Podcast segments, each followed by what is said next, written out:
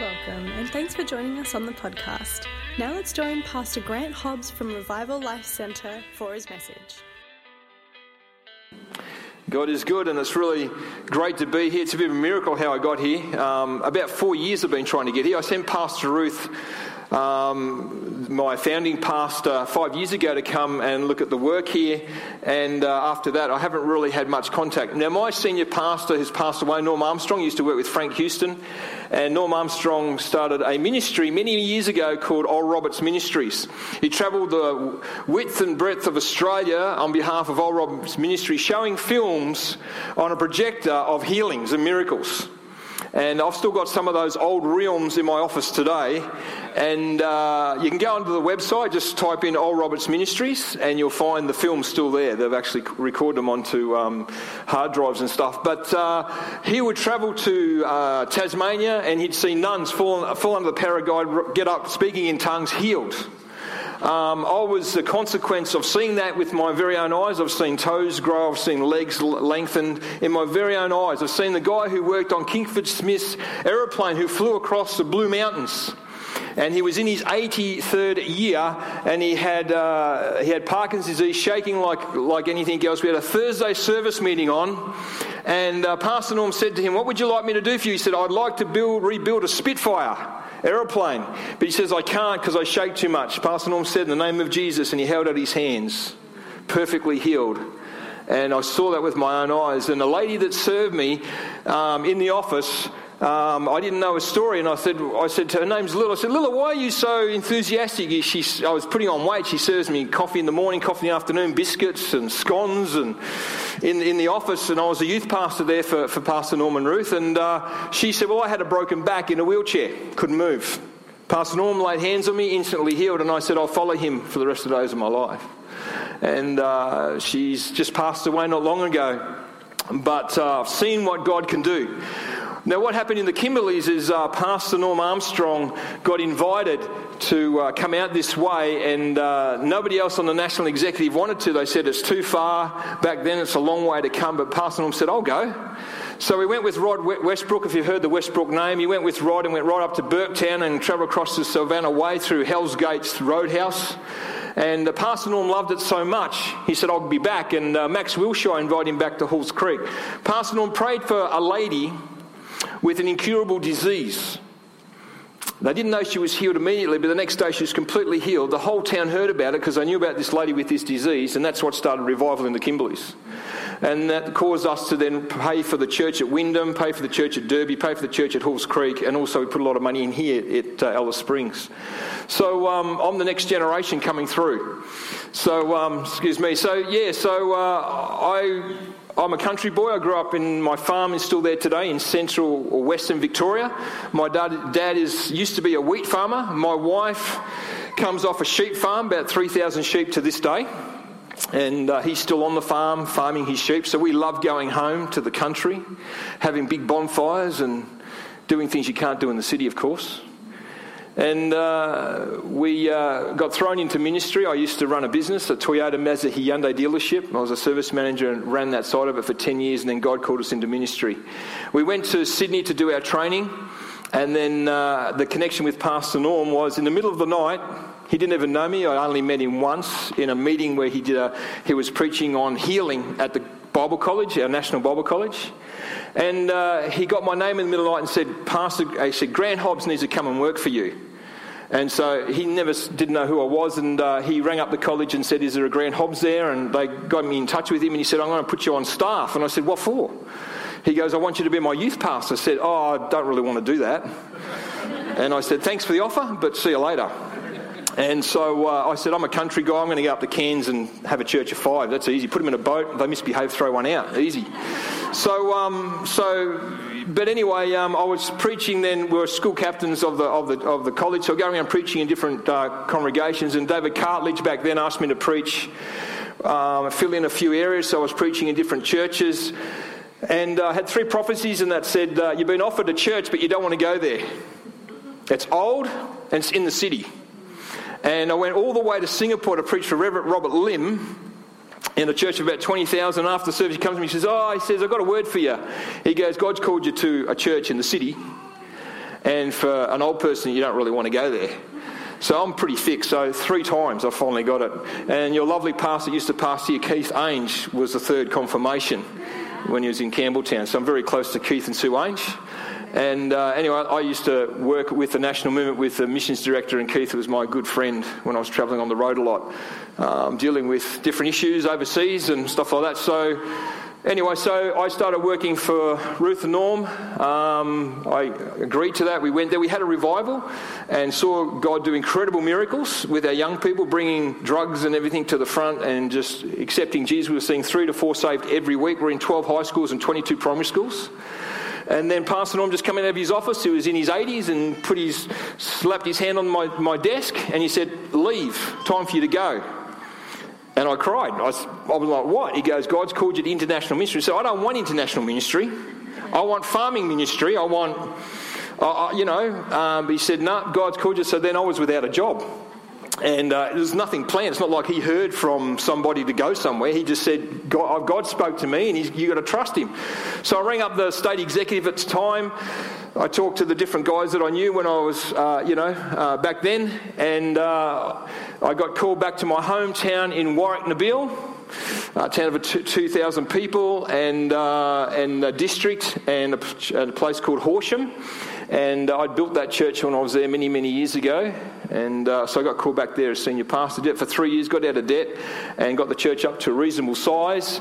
And then I had a phone call from Jack Haynes, Alan Davies, and Brian Houston to leave country life and come back into the city and work at the national ACC headquarters to work for Jack. And so I did that for 5 years. And after 5 years, honestly...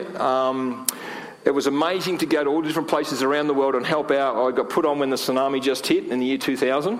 And so I got thrown into the deep end. I had guns held at knife point. I got guns pointed to my head. I was held at knife point on several occasions, going through Trincomalee in Sierra Leone, in Sri Lanka, going through the guerrilla warfare, right through to Banda Aceh, doing a funeral service of 280,000 people in an open grave. And talking to pastors saying, I had a congregation, they're all dead, and just crying with them, and it really messed with my brain. Got through that and then started to help out our missionaries. So I know Paul and Deb Hilton very well, been to Vietnam about probably 15 times, helping them keep the work going. They're celebrating 20 years this year of being on the field. So got thrown into the deep end doing that, and after about 5 years of that, I wrote out my resignation saying, I don't know my kids anymore, I'd like to just stop for a while. It was greatly received, and they're very happy. And I went back to Sydney to pastor an Italian church. Do you want to hear my Italian? Pastor Grant, how are you today? You look very good. We like your preaching today. It's very nice. And come stay and bene grazie and stuff like that. So I got asked by the state executive of New South Wales to come in and help transition an Italian church into a multicultural church. I tried for 8 years and failed. And so we left. But in the middle of doing that church, I started another church out at Harrington Park, which is still going today, and Pastor Norm passed away. I didn't have much connection with him. I felt to leave that over there, and we're only 20 minutes from each other, but I felt not to be involved in the church. And Pastor Norm, just before he died, he wanted to see me, and I went around to the nursing home, and he prophesied over me and said, "You'll take on the Revival Life Centre, and you'll have another revival," because it's called Revival Life Centre in Sydney. And so he prophesied over me, and Pastor Ruth Harvey was a senior pastor, said, "Have you told the senior pastor? I know you're the founding pastor now, but have you told the senior pastor that what you just prophesied?" "No, God will work it out." Then he died. So I went to the funeral like everybody else, and Pastor Ruth asked me to get involved, so I helped look after dignitaries. And then about 2 years later, Pastor Ruth rang me and said, "Can you please come over?" She said, "I'm going to resign today, 84 years of age." Sorry, no, she's younger than that, 70. I got mixed up with Pastor Norm's age. Anyway, 70-something. And I said, "Well, Pastor Ruth, I'm going to help you with that. Who would you like to give it to, the associate pastor?" And she goes, "No, it's actually you." And I said, "Well, I think you should offer it to the associate pastor."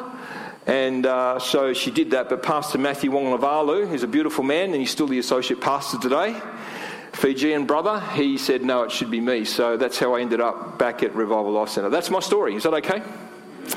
I preached on this morning of healing, and I actually mentioned when I was preaching on healing that when you pray for others, usually you're going through something yourself, or it's good to pray for others, even though you want something from God or you're going through something. Well, when I was praying for people, I found out my wife, who wanted to be here this morning, was vomiting in the room, and she's just been taken to hospital.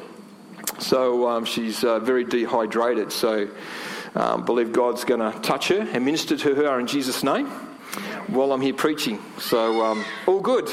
So that's a bit of a snapshot. My wife came with me, of course, on the journey. She worked for Bobby Houston for many years, looking after Victorian state women, director, and then she gave that up when we shifted to Sydney. But she's a lovely lady of God and runs our Bible college, and so it's fantastic.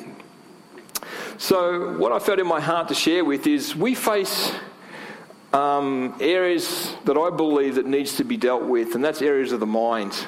And I believe God can heal you this morning. I absolutely believe that. I've seen it. I'm still seeing it again today. I believe that we, believe in miracles. We saw many miracles a month, 2 months ago.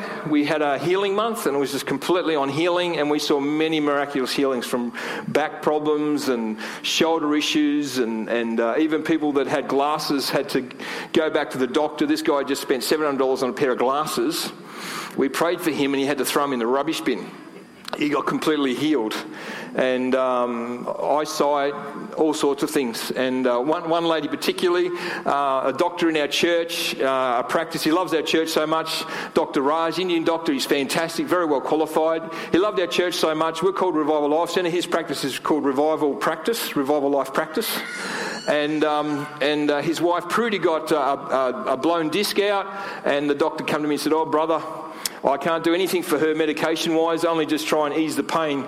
Come on, let's pray." She got instantly healed of her disc problem, and she's still healed today. So God is good, yes, and miracles can happen, but I also want to touch on the areas of the mind, because I've been attacked in the mind, and I've gone through this, and I've been attacked in many areas, and I've been personally had witch doctors put curses on me in Thailand. I've had even here in Alice Springs 12 years ago when I was at the Westbrook centre here, when a lady came out and she wanted her daughter out of the centre, and she came out and started to put some sort of curse on me with branches and gum tree and started to do stuff to me, and these things can affect you. But I know I serve a greater God. Amen.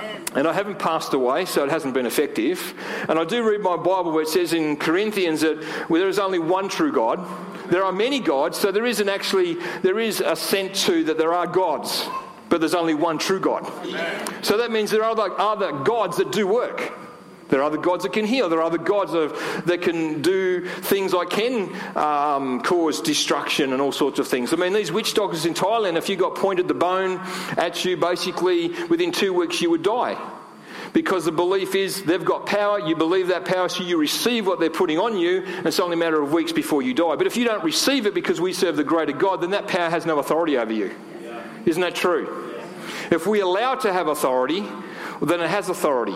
But we need to stop it in Jesus' name. Amen. But I want to talk to you also about the area of the mind, because the mind is, we say we're Christian and we love coming to church, but can I say that we are not totally, a lot of us aren't free. Like me, we have fear or anxiety or worry. And we say we're Christian, but we walk out the doors and then we put on, well, we come into the service and we put on this happy, clappy, yeah, hoo-hoo, life's good. We go out the doors and all of a sudden we face reality again. I've got to deal with the mortgage, the kids, and the fighting, and the issues at life, and dealing with, being accepted into a remote community, and missing family, and all this sort of stuff. And it costs you $400 one way to go and visit somebody, and get out and just, see something different, and come back. And so the pressures of life, and we fearfully sometimes allow that to get to us. And I know what it's like to live in a small country town to travel 400 k's to see somebody, and stuff like that. So I was getting attacked because when I took on Pastor Norm's church and the Italian church, I'm not Norm Armstrong. I've tried walking on water and I sunk. And Pastor Norm was a legend. Everyone ring up and go, bring Norm out because he can raise the dead. He can heal. He can pray for those in wheelchairs, and they get up in Jesus' name. And I do ministry different. I believe God that mantle's been placed on me. I believe in that, but also I believe in team ministry. I believe we do things together, and all of us can pray, lay hands on the sick. All of us can believe God for a miracle. Yeah. And the days have gone to the one man or the one lady show. It's actually a team where we work together in unity. If we want to see revival in Australia and around the world, it's not going to be one or two people. It's going to be teams working together in unity. And but I've been attacked several times. They had death threats written out, put underneath my door at the church and all this sort of stuff, because I'm the second generation and I do things a little bit differently. You know, I might wear runners in church because I left my R.M. William boots at home. I might not shave for 6 weeks just to see what it would look like to own a beard. You know, I might run the service with a bit of a different flavour, and people get upset about that. I want to change the colour of the carpet, but hang on a minute, we took up an offering 55 years ago, and that's the way it should be. And I'm a third generation farmer, so my grandfather taught me how to farm with ox. I remember we were the last one to have the Clydesdale horses. And I remember we'd been out on the farm with my grandfather showing me how to get rid of the trees to clear the land. We were still clearing land. And then my dad took it on and my brother took it on. And now these days it's all GPS, massive tractor worth about $500,000 and can do 1,000 acres. And if you want, you can just sit there and have a cup of tea and let it do all the work for yourself. Times are changing from getting on a horse and hitching them all up and taking a two-plough and out we go. And church changes with the message shouldn't change, but the method does. And I just felt this in my spirit to say, don't get caught up in the method, get caught up in Jesus. Amen. If you get caught up in the method, you'll get cynical and critical and you'll lose your joy in your salvation. Yeah. And I'm saying that because I felt that in the spirit to say it, not to condemn you, but to release you. Yeah. I'm going tomorrow. See you later. But I want to see you free because the method changes. I look after a district in Sydney and it's larger than the Northern Territory when it comes to churches in South Australia. It's 51 churches and about 120 pastors. There's only about 3 Aussie churches in it. They're all different all different nationalities. I've got Fijians, Samoans, Africans, Thai, Vietnamese, Lebanese, Cantonese. About 38 to 40 different nationality of pastors. And so I feel like I'm back in world missions again, you know, honestly, ACCI. It's amazing. But what happens is I find this, and with the Italian church that I was pastoring is we're used to a certain style. We come out of it might be a different community and we come into a new community. It might be from overseas, we come into Australia, we come from Sydney or Melbourne, we come into Alice Springs and it's different. Same, but different. You know, you buy the T-shirt over in Thailand. It's Nike. It looks the same. It feels the same. It's same, but it's different because it's not original. So we come into Alice. It's different. It looks the same, but it's different. There are different issues and different problems we face. And I just want to simply say that when we come into a community, when you look at a way things have been done and things change, can I say change is good if it's going to get the message through to the next generation? If it's going to help the next generation, or even, it's not so much when I say generation, you think younger. Sometimes it's an older generation or it's a different community generation. And we get locked in, think it's always the younger generation, we've got to be always turning the music up or having this. No, sometimes it might be turning the music down because we're reaching an age community generation. We have 100 salvations a year in our church that I never see. I've got a team that do nursing home. They do 63 nursing homes across Sydney and they're winning people to Jesus every single week. 3 nursing homes a week and they're in over 100 nursing homes, 60 to 100 nursing homes going in and winning people for Jesus. Isn't that amazing? But they're doing it differently. It's not go and get them, bring them to church, see them, get their life for Christ, then bus them back. No, they go to where they are. They start singing the songs. God brings back memory when they've got no memory. And they open up and receive Jesus. So different is good. So is that okay? Yes. Let's turn to the text with the time I have, and that is in Luke chapter 5, verse 17. Luke chapter 5, verse 17. It's the story of the paralytic. One day, when Jesus was teaching, Pharisees and teachers of the law who had come from every village of Galilee and from Judea and Jerusalem were sitting there. This is an important point in this passage. I'm reading from the NIV 1983 version because that's my era. You know, that's ABBA and Queen and stuff. Anyway, so it doesn't actually say there was a crowd of just simple laymen, you know, or carpenters, camel riders, stuff like that, says specifically Pharisees, teachers of the law, who came from every village of Galilee, Judea and Jerusalem. So there's a lot of people crammed into a room. There's a lot of people coming to this event. And they are Pharisaical and law makers or law dissectors, and know all about it. And it goes on to say, without even stopping, and the power of the law was present for him to heal the sick. Now that's interesting, because when usually if the presence is in a place, it's usually around positive people that give a good atmosphere of praise. But they're not coming to give an atmosphere of praise. They're coming to see whether this Jesus is a lunatic, liar or Lord.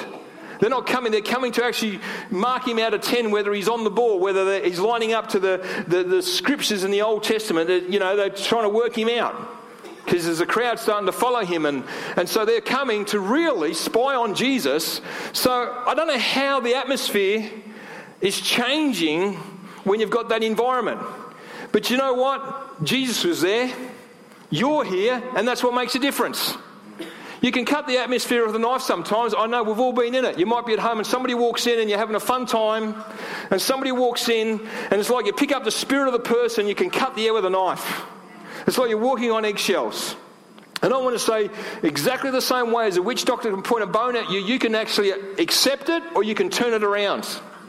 You don't have to speak to it. You have to say, hey, you just wrecked our nice family meal. You don't have to say, rebuke him, name of Jesus. I rebuke, No, but you can actually turn around. You can speak in tongues. You can speak life into the situation, but not allow it to change the circumstance. Because we bring an atmosphere of change. We bring an atmosphere where the Lord is present, because the Holy Spirit is within you. And when he's within you, you carry something. You carry an anointing. You carry a presence that's very real. It doesn't take long to pick up on the different spirituality. It's so real. You only got to go to a community in these areas, and they're very spiritually switched on. They might know you, but they can pick up your spirit all right. They can tell whether or not you're genuine or you're just coming in just to try and do something. And even kids are like that. We run a kids program, and my daughter Josephine, she's 18 and she's running this program. It's the first time running kids club in Sydney. We've been running them for 30 years. I used to do it when I was there. I'm passing it on to the next generation.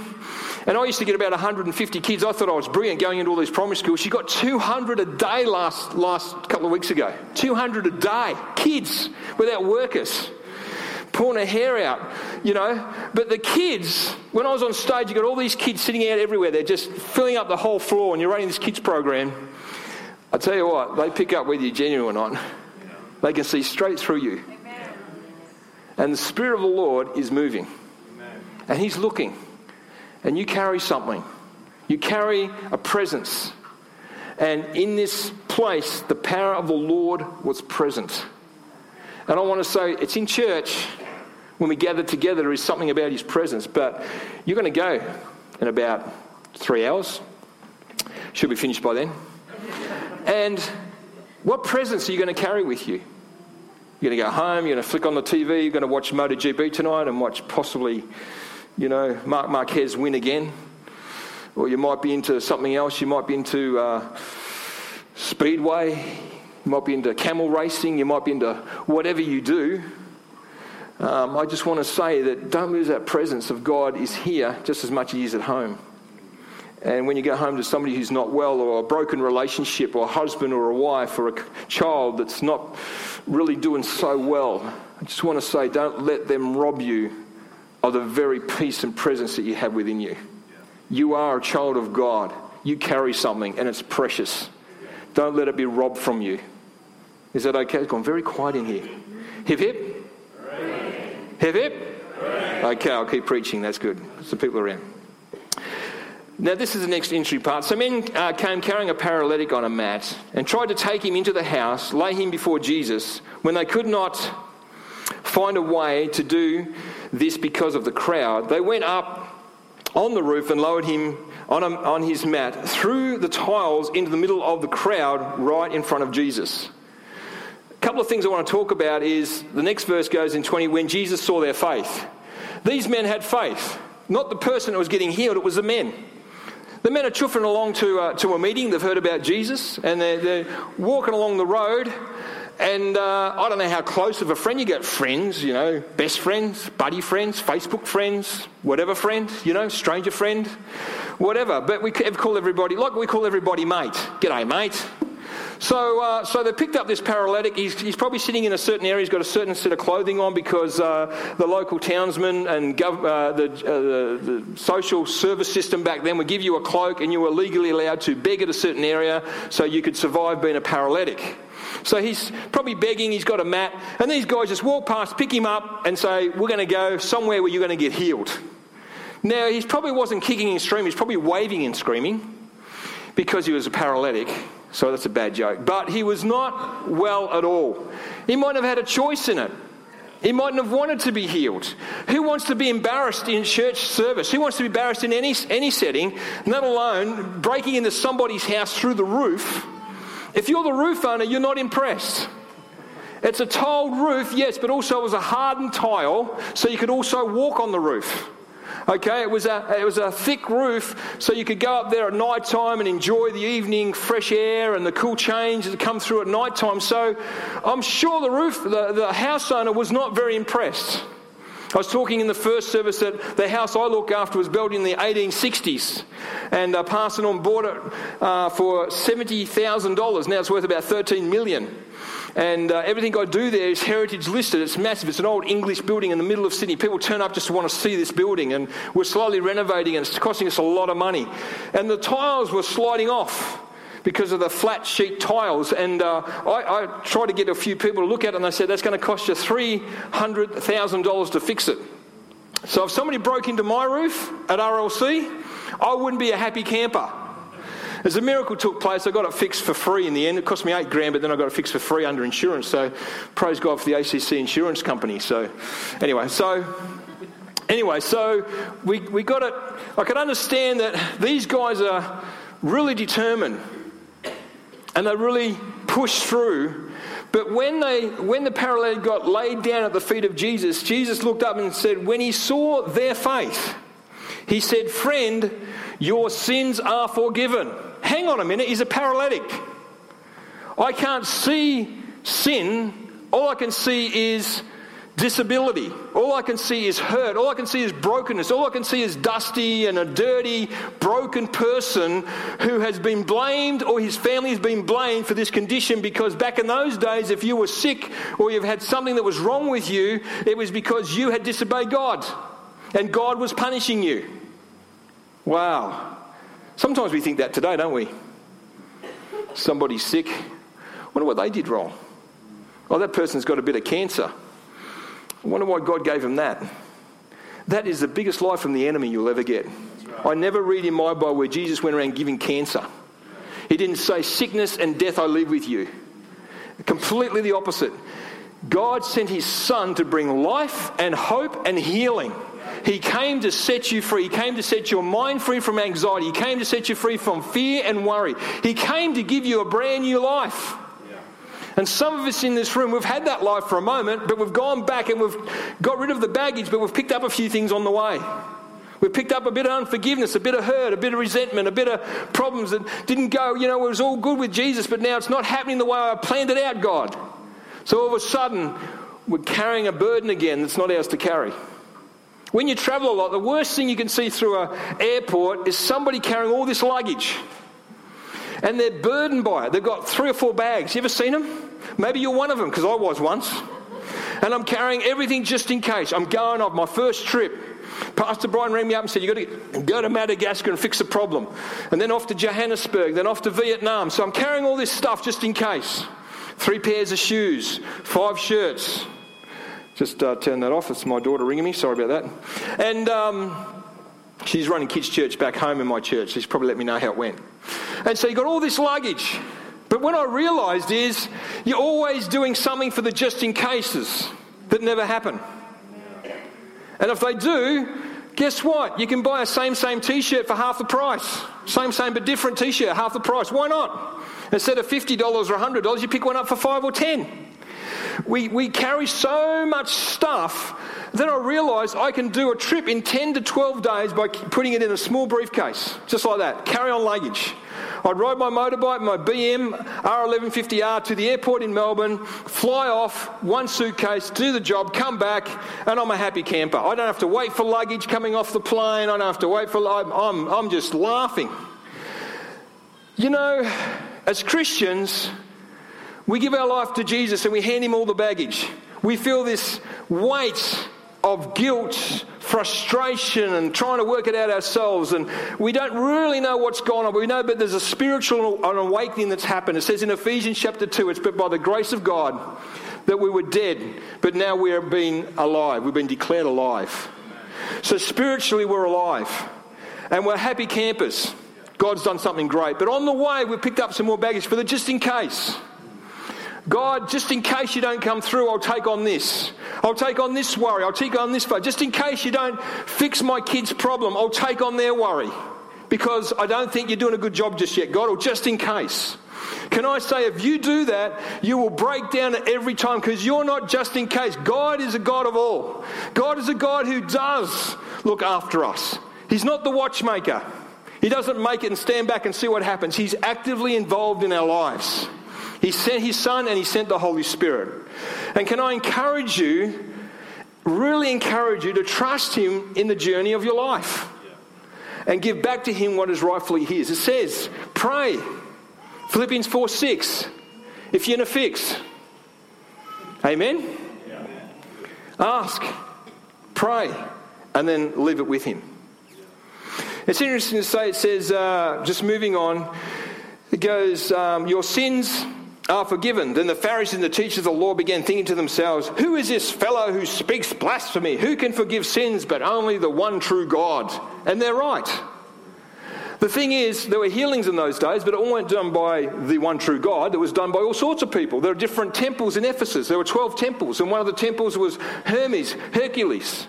The temples, there was a sex god temple there that if you had a problem with one of your sexual problem, because there was so much diseases and things going on, you go to this temple, you make the body part, you pass it up to the god, and the god would heal you. So they were used to seeing miracles and healings, but they'd never heard of anybody who can forgive your sin. Wow. So Jesus knew what they were thinking, because they thought, this is blasphemy.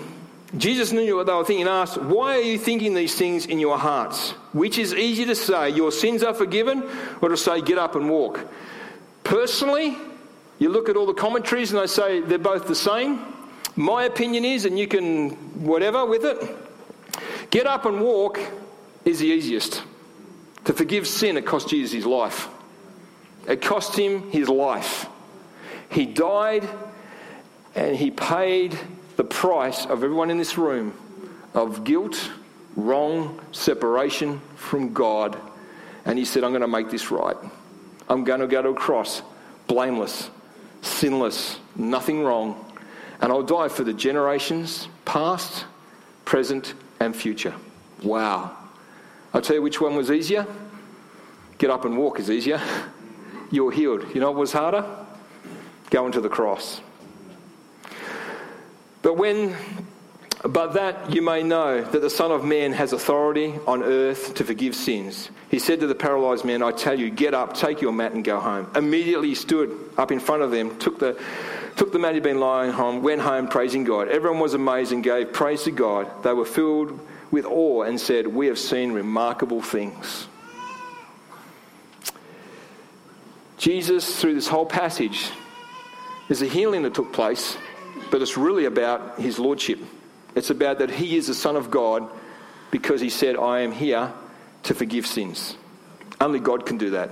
So he's saying, tying it up to the text, there were people, Pharisees, lawmakers from around the whole area came and they heard these very words from Jesus himself, your sins are forgiven. So Jesus is declaring to that whole community, he is the King of Kings and the Lord of Lords. Wow. And guess what the bonus is? You get healed in the process. Hey? You get your sins forgiven, but then you can get healed. How good is God? We hope you have been encouraged by this message. For more information, check out our website at desertlifechurch.org.